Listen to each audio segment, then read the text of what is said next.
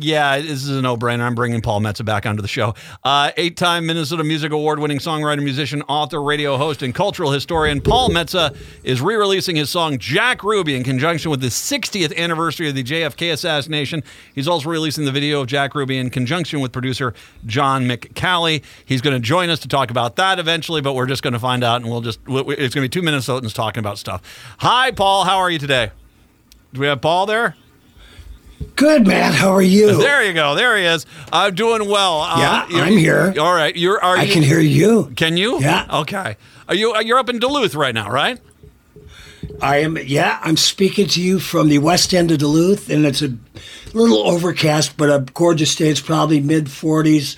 Might have time after the interview to take the dog to the dog park. Well, there you go. The, the, the exciting life of your of, of, of the your your your your Duluth resident there. Things. I'm glad you're here. I'm actually very glad you're here for this reason. You helped me out greatly with something. I uh, I was went down to New Orleans, and you not only hooked me up with a friend of yours, Molly, who set me in the right direction with some ideas about things we could do uh, that night, but I also I wanted to chat with you because I got down to Preservation Hall. And I got in there and we watched a seven piece jazz band play six songs. It was the best jazz concert I ever heard. Right. Shannon Powell, the great legendary jazz drummer, was there, but even more impressive was Charlie Gabriel, the 91 year old sax aficionado who played, who sat in with the band, played with them, did not miss a note and get, treated us to one of the greatest jazz moments I'll ever have in my entire Wow. life. Wow. So, i i how, how often have you gone down? How often have you gone down to New Orleans? And, Let- and, and when was the last time you were down there? I've. I was just uh, down there once. It was a really fascinating trip. First of all, it was Missy Bowen, not Molly. Oh, I'm sorry, who's I'm sorry, I'm sorry, wife Missy. of the great New Orleans guitar player. That's all right. And she's married to Camile Baudoin, who's the uh, longtime guitar player with the New Orleans band, uh, The Radiators.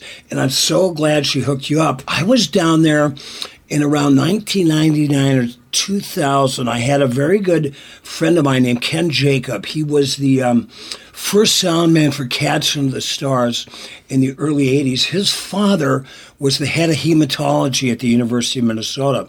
And that year, he was president of the International Association of Hematologists. Every year, that organization would have a yearly get together. If it was going to be in Italy, they would sing. If it was going to be in Japan, they had uh, um, Yo Yo Ma.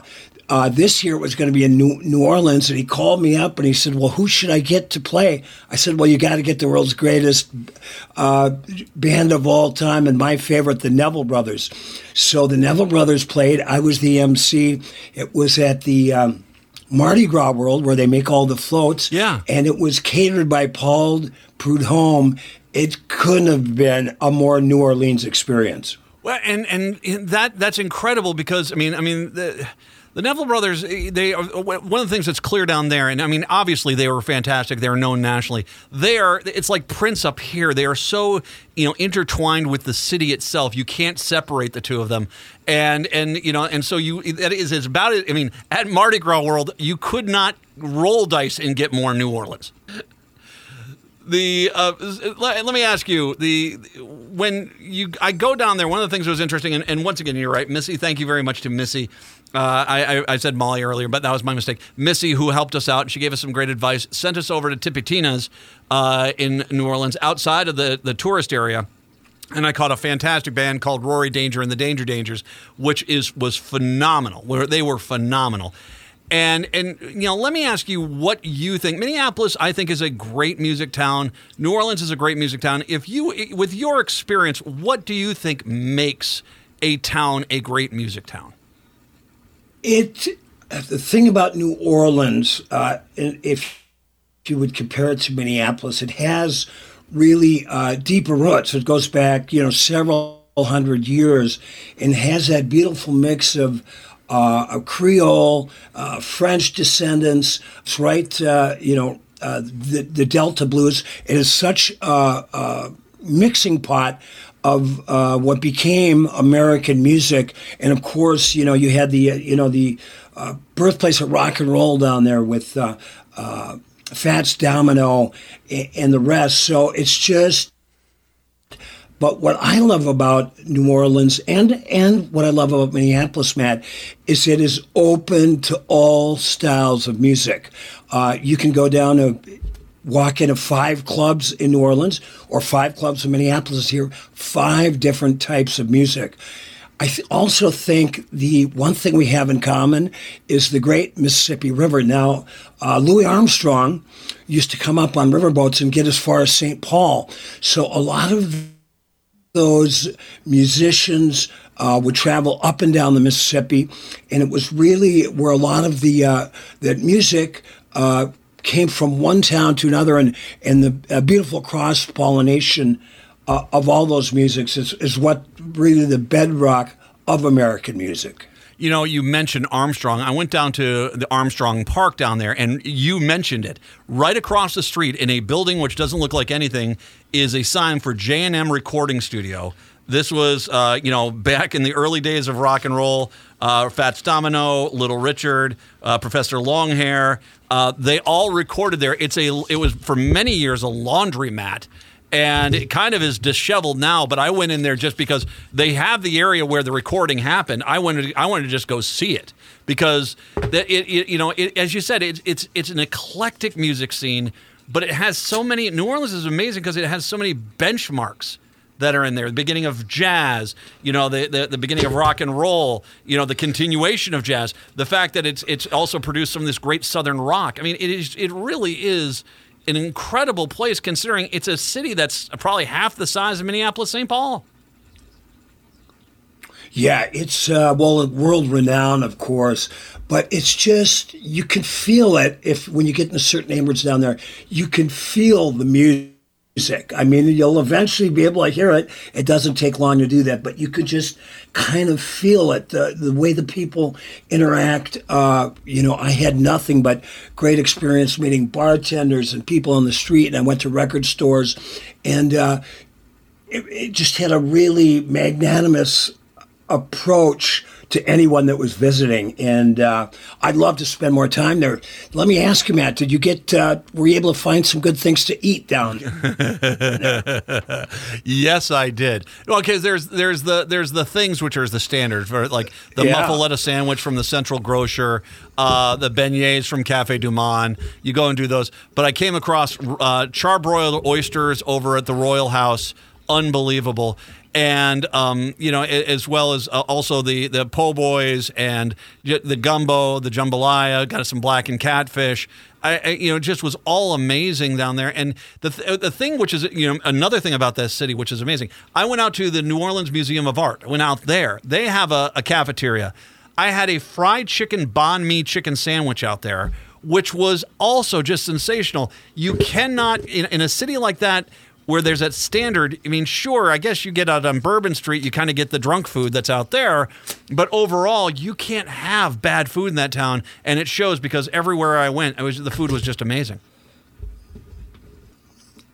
Yeah, well, that what a uh, wonderful trip. Was was it just something you decided to do for you and your wife to go down on vacation, or did you have business down there? What'd you do? No, we it was it was it was it was basically an anniversary trip. Uh, we get we got married in May, but we just you know we kind of did it in November, and we also my wife came up with the idea since I'm a veteran of the army.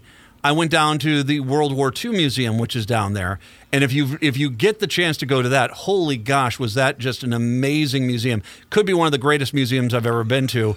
Uh, I spent four and a half hours in there.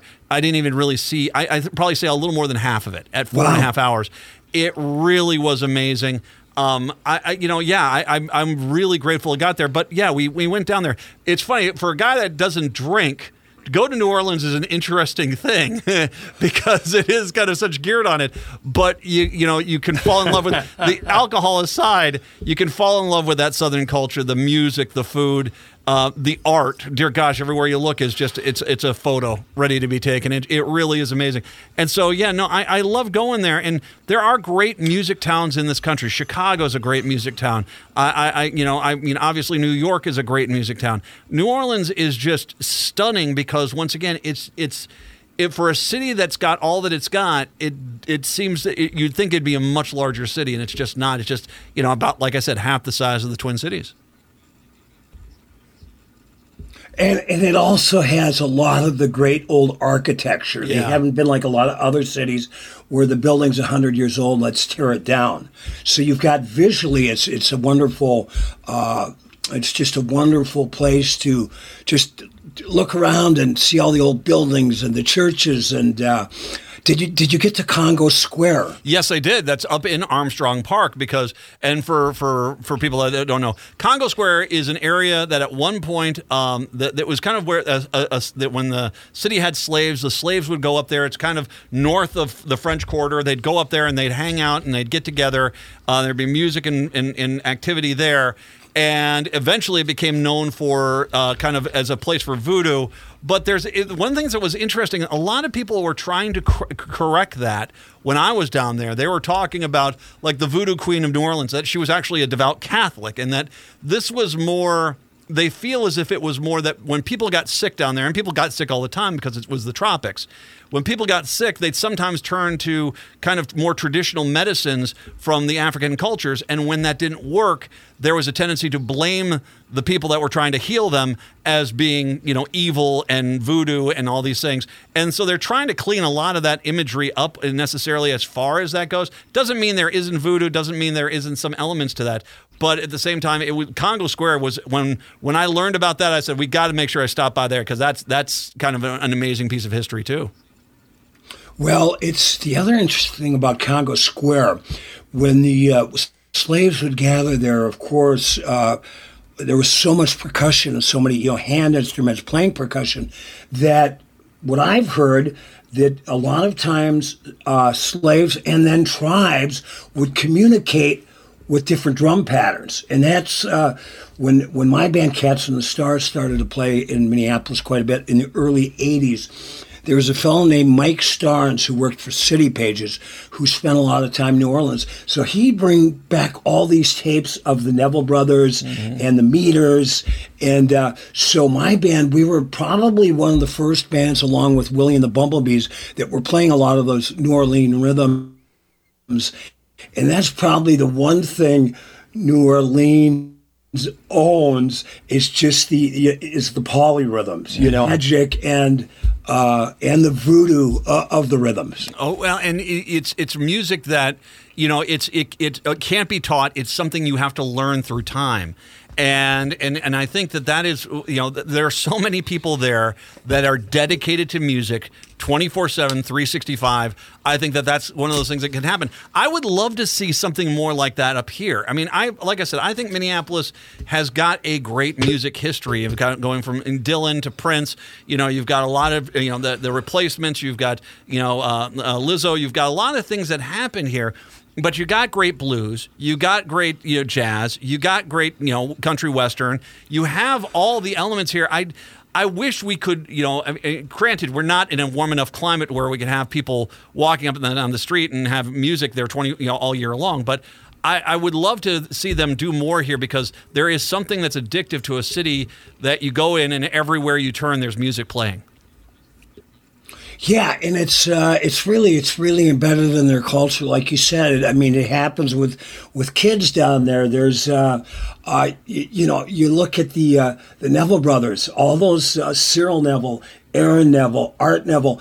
It, it all came from the same family, and all of their kids are still playing.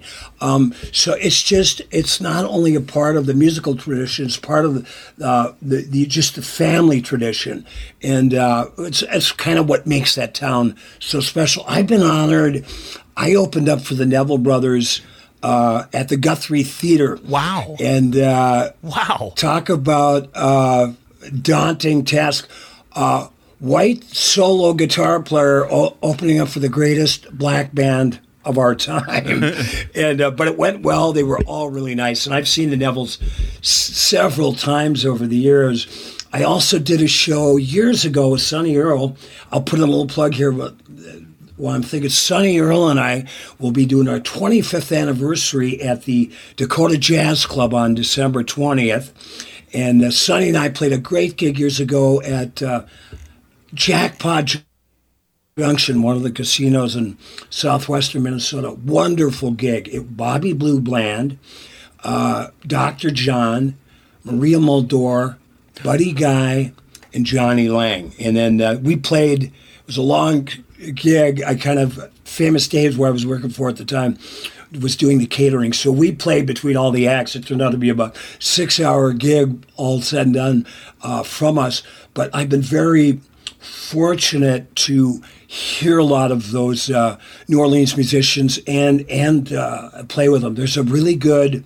There's some. Other, there was a guy he passed away named John Mooney, who I suggest uh, people look into. Another guy named Willie DeVille, who made his name in New York City but spent a lot of time in New Orleans.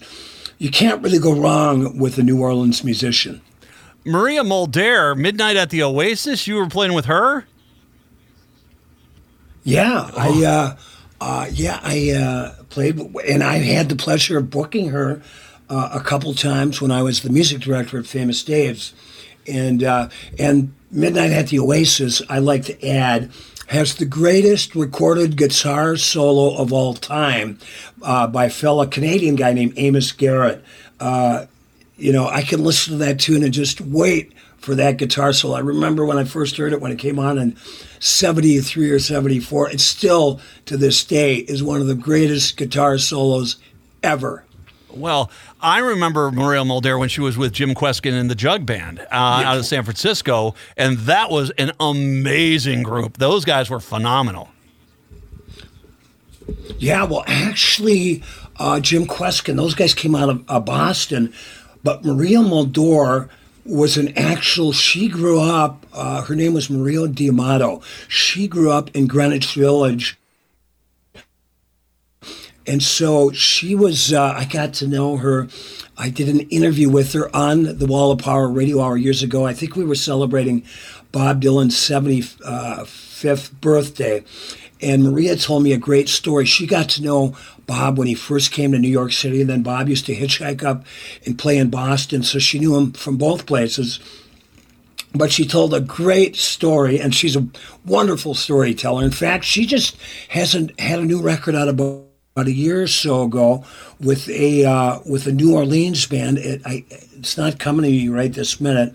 You could just Google Maria Muldaur, and I'm sure it'll come up. But she told a great story, man. So they were everybody maria and another friend of hers they always kind of seemed like surrogate mothers for bob because bob was a little 21 year old guy new in town and and he came over to maria's apartment once and and uh, he had cut his finger, and so Maria goes. So he needed a band aid for his boo boo, and so they uh, they put it, the band aid on his finger. And he said, "Oh, I'd like to play. I just wrote this song." And while they were sitting in their kitchen after they bandaged him up, he played his new song, "With God on Our Side." Wow! Wow! And and, and did the bandage? yeah. damn, damn, the, the playing? My goodness. They, uh, I, I think that cured everything. But uh, imagine hearing that song from for the first time from the guy that wrote it.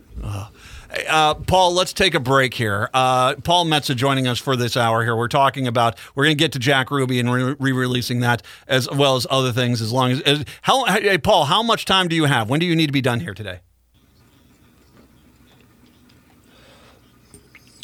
I could, we could go to the end of the show. I'd love to. Oh, beautiful, beautiful. Paul Metsa with the, oh no, it's my pleasure, dude. I could talk with you all day long about music. About uh, do you know Target is selling wild rice that's not from Minnesota? Okay, I'll I'll let that settle in for a second here. We'll get to that here maybe in a little bit as well. Uh, Paul Metsa joining us this hour. We'll we'll talk about Jack Ruby. As a matter of fact, when we come back, we'll talk about that song when we do return. It's the Matt McNeil Show right here on AM 950.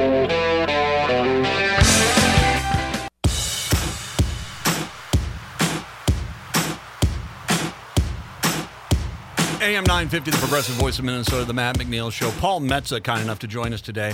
uh, as he is going to be re-releasing uh, his uh, his his song Jack Ruby in commemoration of the 60th anniversary of the assassination of JFK, which is hard to kind of even comprehend that that date. Is that it was 60 years ago uh, that happened. Uh, Paul, talk. Let's talk about that right now. What prompted you to say, you know what, I want to re- revisit this song and re-release it for the 60th anniversary? Well, I, let's go back a little bit, if you don't mind, Sure. and uh, tell the story about the genesis of the song. I was, uh, like a lot of people out there in the listening audience, Matt, I was seven years old uh, when I when I saw uh, Jack Ruby shoot Lee Harvey Oswald on television. Of course, we were all just in a just suspended grief from the assass- assassination of the president, and then to and then uh, you know it was wall to wall TV coverage uh, of of the events and what was going on in D.C. and and the upcoming funeral, and uh, but as a young seven year old growing up on uh, uh, the Iron Range in Virginia, Minnesota, it was the first time evil had the, the concept of evil had ever entered my life. So I was, you know, incredibly stunned uh, by it, as were millions of others. But really, in retrospect, it was almost the first reality television. Uh, over the years, uh, you know, I was voracious reader when I was young, and uh, then the Warren Commission came out, and that's uh, you know they tried to solve that as the the be all end all explanation that uh, Lee Harvey Oswald was the only shooter, and, and Jack Ruby then acted alone, as did Lee Harvey Oswald. And as I got older, I started to read books on it. Now I was always kind of enchanted with the name Jack Ruby. That just had a kind of a poetic sound to it. His real name was Jack Rubenstein, Chicago native. But that had always kind of stuck in the back of my mind that for something with such a dark period of American history, that this guy could have a name that really was quite poetic. So I had read God, I don't know, by the time I, I wrote this song, maybe 15, 20 books on it. The first book I read in the early 80s uh, that really got me down, there's no bigger rabbit hole when you go online now than the uh, uh, Jack, the JFK assassination. But back then, all you had was books, the occasional radio show. Uh, but it was a book called uh, uh, Best Evidence by a, a fellow by the name of David Lifton. And David Lifton was a UCLA student, and they, uh, upon watching the uh, horrific video of JFK being shot, he said, How can you be uh, thrown backwards if the bullet came from behind? Yep. So that was the first book that I really jumped into to start to study his uh, interpretation of the event and his questions. I read, like I said, a dozen or so more. Then in 1992, I read a, a newspaper article where Jack Ruby's brother was selling off some of Jack Ruby, Ruby's artifacts to pay off a tax lien, including his Cavanagh hat. And at that moment, uh, to wherever, you know, uh, Leonard Cohen called it the, the Tower of Song, but these words came from the top floor of the Tower of Song Jack Ruby, Jack Ruby in a Cavanagh hat. Whoever taught you to shoot a pistol like that? You snuck in the basement and you stood in the back, Jack Ruby, Jack Ruby in a Cavanagh hat. And it came to me as quickly as I just said it, and I wrote it down. And I said, here's the song called Jack Ruby. So I was up all night. Uh, I got, you know, probably started working at five in the afternoon and finished it at about nine the next morning. I put all my books on the floor. Uh, what I really wanted to do was was study more about Jack Ruby, and so I was able to do that with with the books I had had. I had one line, just one phrase of one of the verses, a twelve verse song, that I needed. Uh, I needed to plug in, so I was uh, lucky enough to be very good friends with David Carr, who is one of the greatest journalists in American history. He was writing for the Twin Cities Reader at the time, went on to uh, for 10 years to write for the New York Times with their media column. And I called him up and uh, I, I, I, told him the line, and he said, uh, stock and trade. Um, how President Smurley became your stock and trade. So I plugged that in. So I got to give Carr a little credit for the song. But by about mid morning, I had the whole song. Right around that time, my other good friend, Tom Arnold, who had since moved out to LA, with David Carr and Tom Arnold and I got to know each other in about 83 or 84. We were all kind of coming into our own. I was making a name for myself as a musician. Tom was making a name for himself as a comedian. David was making a name for himself as a journalist. And we all really hit it off. Uh, we used to hang out at a place downtown called McCready's Pub and got in a little trouble with each other at that place and uh, other other uh, nightclubs around the Twin Cities area. But we were always very supportive of each other's art. And so, fast forward now, I'd written the song first part of 1990. 1992. And Tom Arnold and his then wife, Roseanne Barr, were uh, asked to MC Farm Aid 5 in Dallas, Texas. I had written a song. I put it out on a 45, uh, uh, 45 single, RPM single called Ferris Wheels on the Farm. Tom sent it to Willie Nelson. Uh, Willie probably rolled a joint on it. I doubt if he even listened to the song. But because uh, he, you know Tom was doing the thing, he, he, did it for a favor for Tom. So Tom, bless his heart, uh, uh, invited me down to play two songs. Uh, flew me down, put me up. Couldn't have been nicer.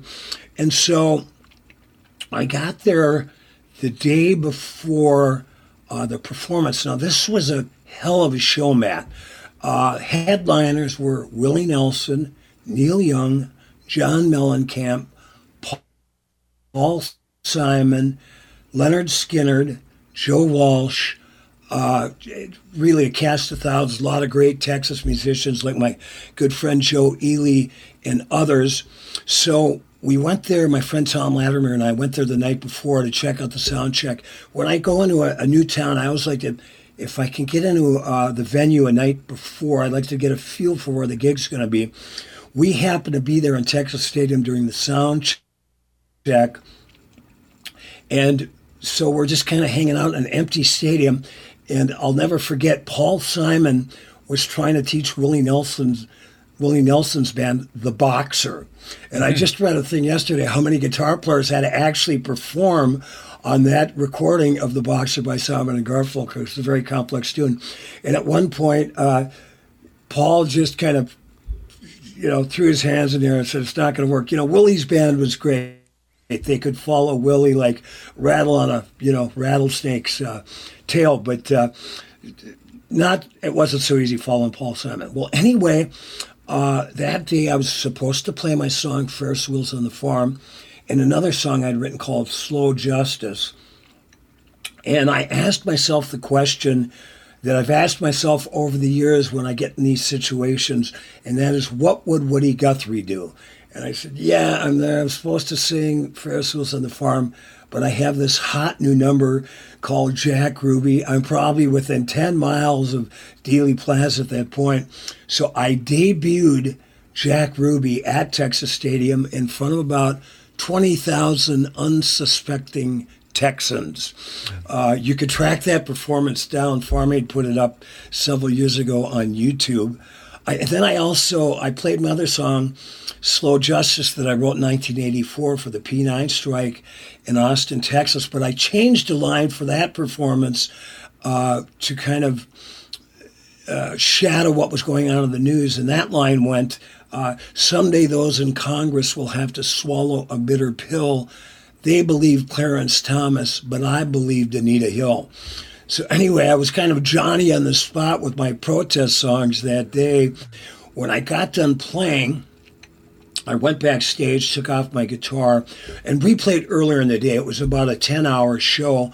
Tom was nice enough to take our recorded performance and put it in the national broadcast uh, of Farm Aid that was on CMT uh, network that night. But when I got off stage, I walked by Willie's bus and Kris Kristofferson got off, and there was plumes of smoke coming off Willie's butt. I mean, you can, I literally got a contact eye just from watching that door open.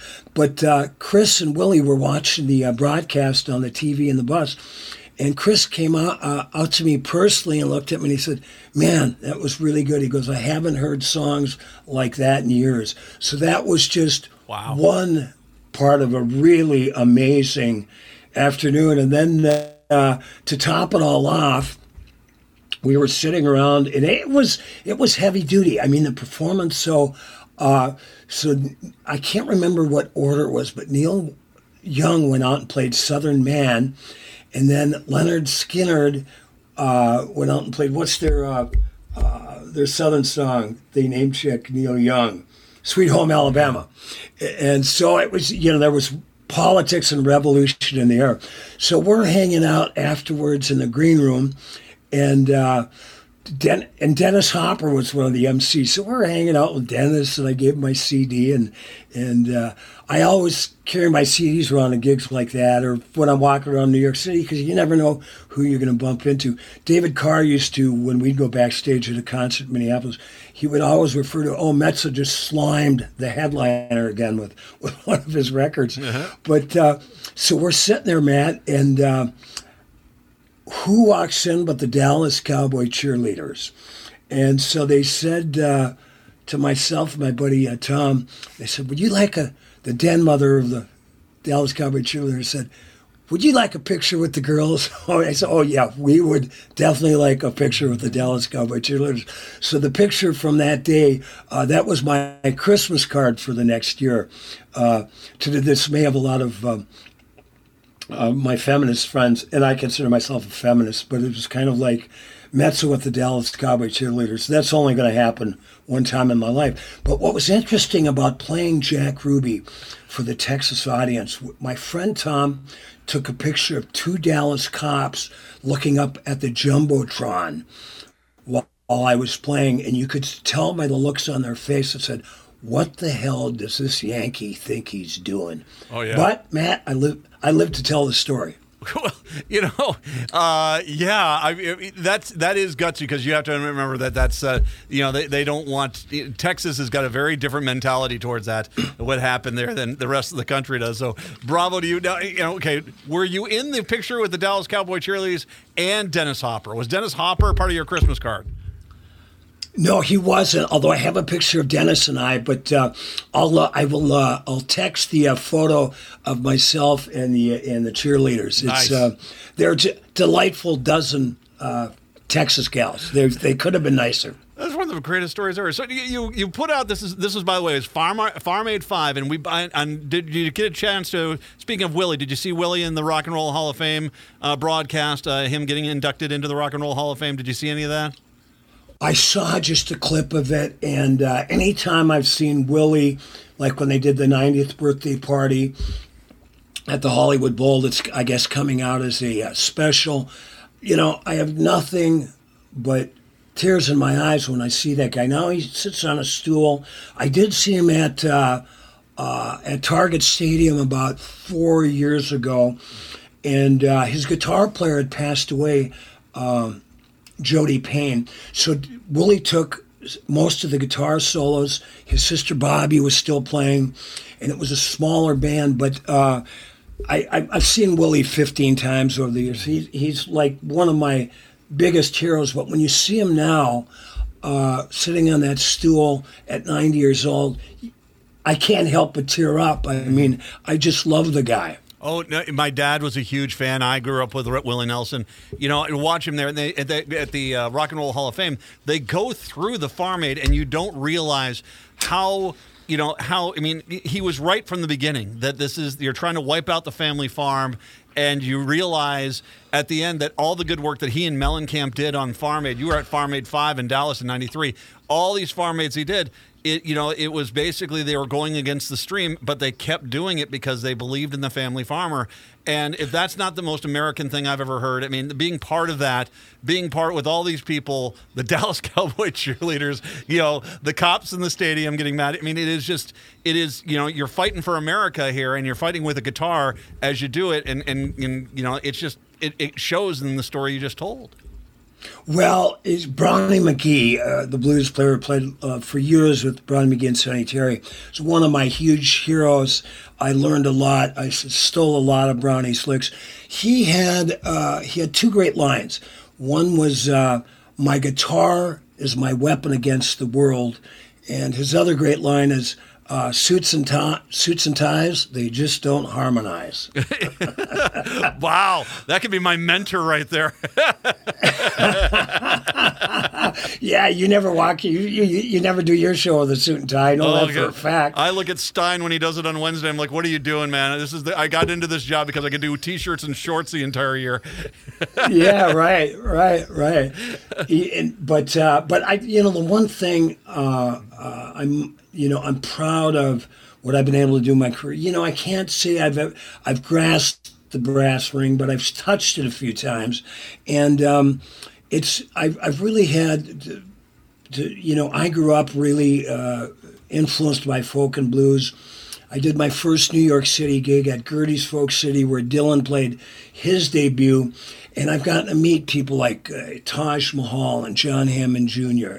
I met Bob Dylan at the uh, at the Artist Quarter in 1982, and uh, so I you know the Neville brothers. The list goes on and on that I've had the good fortune to play with.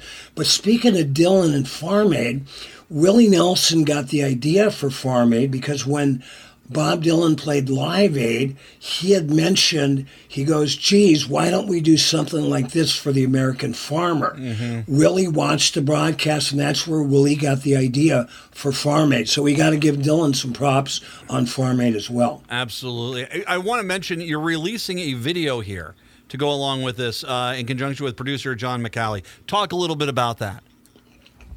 I've known John uh, for years. He's a great videographer, a great marketer. Uh, he's a photographer and uh, really has an artistic sense. And he approached me with the 50th anniversary of the JFK assassination coming up. He offered to uh, partner with me and do a, video uh, for my song Jack Ruby. So he put it together. I did a lip sync from the Music Box Theater on 14th and Nicollet and then he and his team put some great visuals together. You can if, all of both my live performance at Farm Aid and the uh, video is available at paulmetsa.com. You can also just Google Paul Metsa Jack Ruby and find it. Uh, but we just thought, uh, you know, I, I knew the 60th anniversary was coming up, so we uh, decided to re-release it, which we did. We put out a national press release we threw a few bucks at it about 10 days ago. It ended up on about 232 online news sites uh, across the country. And there's still, uh, uh, I was just on Almanac North up here in Duluth on WSDSV TV. And there's a couple of other interviews that are probably coming up uh, next week. But it was just um, uh, a, a good reason to get the song out there. And, you know, when I've been but not to make light of the assassination. Uh, it was my Huffington Post did an article on me years ago and called Jack Ruby the last great American folk song. I wrote it in the uh, kind of the style of the folk song uh, John Hardy and John Henry. And uh, so I think the song has stood the, te- uh, the test of time. I didn't point out anyone in particular but there's so many theories about who was behind the assassination. So I did name check uh, the CIA, what was going on besides the behind the grassy knoll, uh, happening in in uh, Texas County, the land of LBJ, and uh, or did the mob or oil money get in the way, as as the lyrics go. There was an interesting book that just came out that uh, I just ordered called The Last Witness uh, by Paul Landis, who's 88 years old. He was a young 24 year old Secret Service agent on, uh, on detail that day in Dealey Plaza. He found, and this was uh, under wraps for years until the book came out, he found a bullet that was behind JFK in the limousine. Uh, that he had put when they went to Parkland Hospital, he put the bullet on JFK's stretcher. Somehow that bullet ended up on John Connolly's stretcher, and that became the bullet that they referred to as the magic bullet that supposedly went through Kennedy and then went through Connolly and then ended up basically untouched on Connolly's uh, stretcher. So it once again raises. Uh, questions. It, will never be solved, but it is. A, it's kind of been a, a, bit of a lifelong fascination with me. There's a uh, three-day event going on at Duquesne University in uh, in Pittsburgh this week, where a lot of the people are getting together. Uh, various authors. I just spoke with a guy named Danny Singer. Author has a new book out called Jack Ruby and uh, that's going to end up on my doorstep here in just a few days. So it's it's the, the continuing mystery, wrapped in an enigma, wrapped in a mystery, and um, I was glad I was able to present my view in song, kind of as uh, what you, you know, it's kind of focusing in one on one. If you can do it, do it. You know. Well, and, and, if I can say, you know, when you when you look back at the great, you know, someone like Woody Guthrie, who is singing about what he saw in America, here it is the same exact thing. You're singing about what you saw, and you're not about to basically you know, in the case of playing in Dallas, you took the opportunity to sing it there as opposed to hide from singing it there, and that's I think why the, that song has now become is, is considered one of the great American folk songs. It's good that you're releasing it, and I'm, I'm glad. I, I got two things here. First of all, I do want to thank you greatly for getting me in touch with Missy down in New Orleans because she was phenomenal. And uh, I owe you for that one, my friend, because she, she drove us definitely in the right direction. So thank you for that. Yeah, you know, she's also a DJ. Occasionally, uh, they live outside of Marine St. Croix, her and Camile, but she occasionally still DJs that she has for fairs on WWOZ. I don't know if you got a chance to hear that wonderful radio station in New Orleans. I found but, it. Uh, I found the station. That's the station that's right down there uh, by the French Market. It's exactly. Yeah. I found the station. I, I almost went and knocked on the door and said, "Is Missy here?" I don't think I don't think they would appreciate that. I also want to put you on point right now. I'm going to have you back. We're going to do an hour with you over the holidays if we can, because we did it last year. It was an absolute great hour. Uh, this is it's it's these kind of stories that I, I can't pass up. So yeah, let me let's talk. Let's find out what time we can get in, and record you, and we can do one of the brand new to you shows that we do over the holidays with you for an hour, if that's okay. Great, and then you know I've got my song "Christmas at Molly's," so it's about that time of year to to uh, respark that one and get it out there on the airways. But man, it's always a pleasure. I can't believe we spoke for a whole hour and we didn't even say anything speak. about pasties. I didn't speak. You said you were good. I'm not going to get in the way. I was. I, I can talk about wild rice day. Here's the deal. Uh, when we we're going to take a break. When we come back, uh, uh, Paul, we're going to play the full Jack Ruby for everyone out there to take us out on a Friday. Okay. Beautiful. Thanks. Paul Metsa, everybody. Uh, yeah, American legend. An absolute freaking American legend. An absolute freaking American legend. God, I, I just the I can't tell you how cool it is to get to sit and just chat with the guy and hear the stories because it's it's some of the best radio I'll ever do. I just I love talking with him. I love this. I just I love Paul Metsa. He's fantastic. Uh, Jack Ruby, look for the video. Go get the song. Uh, request it from your favorite radio station that plays music. But I'll tell you what. Today we'll play some music when we come on back. Jack Ruby when we do return. It's the Matt McNeil Show right here on AM 950. AM 950, the progressive voice of Minnesota, is the Matt McNeil Show. A quick little reminder I got Native Roots Radio I'm Awake that's coming up here in the 5 o'clock hour. Make sure you stick around for that. We are gone for the rest of the weekend. Have a fantastic weekend. To play us out on a Friday, it's Paul Metsa, Jack Ruby, right here on AM 950, the progressive voice of Minnesota. Have a good weekend. Until next week. See ya. Jack Ruby, Jack Ruby in a cabin Whoever taught you to shoot a pistol like that? Oh, you snuck in the basement and you stood in the back. Jack Ruby, Jack Ruby in a Cavanagh hat. Jack Ruby, Jack Ruby, you were 15 years old. On the south side of Chicago, you looked up to Capone. Stole girls' lunch money beat boys on the way home. Jack Ruby, Jack Ruby, you were 15 years old. Jack Ruby, Jack Ruby, when you were 21, oh, you traded brass knuckles for a caliber gun. In the Sherman Hotel, bootleg whiskey did run. Jack Ruby, Jack Ruby, when you were 21. Jack Ruby, Jack Ruby, when you were 35, set up shop in Dallas, you had nothing to hide. A nightclub of hookers and cops side by side. Jack Ruby, Jack Ruby, when you were 35.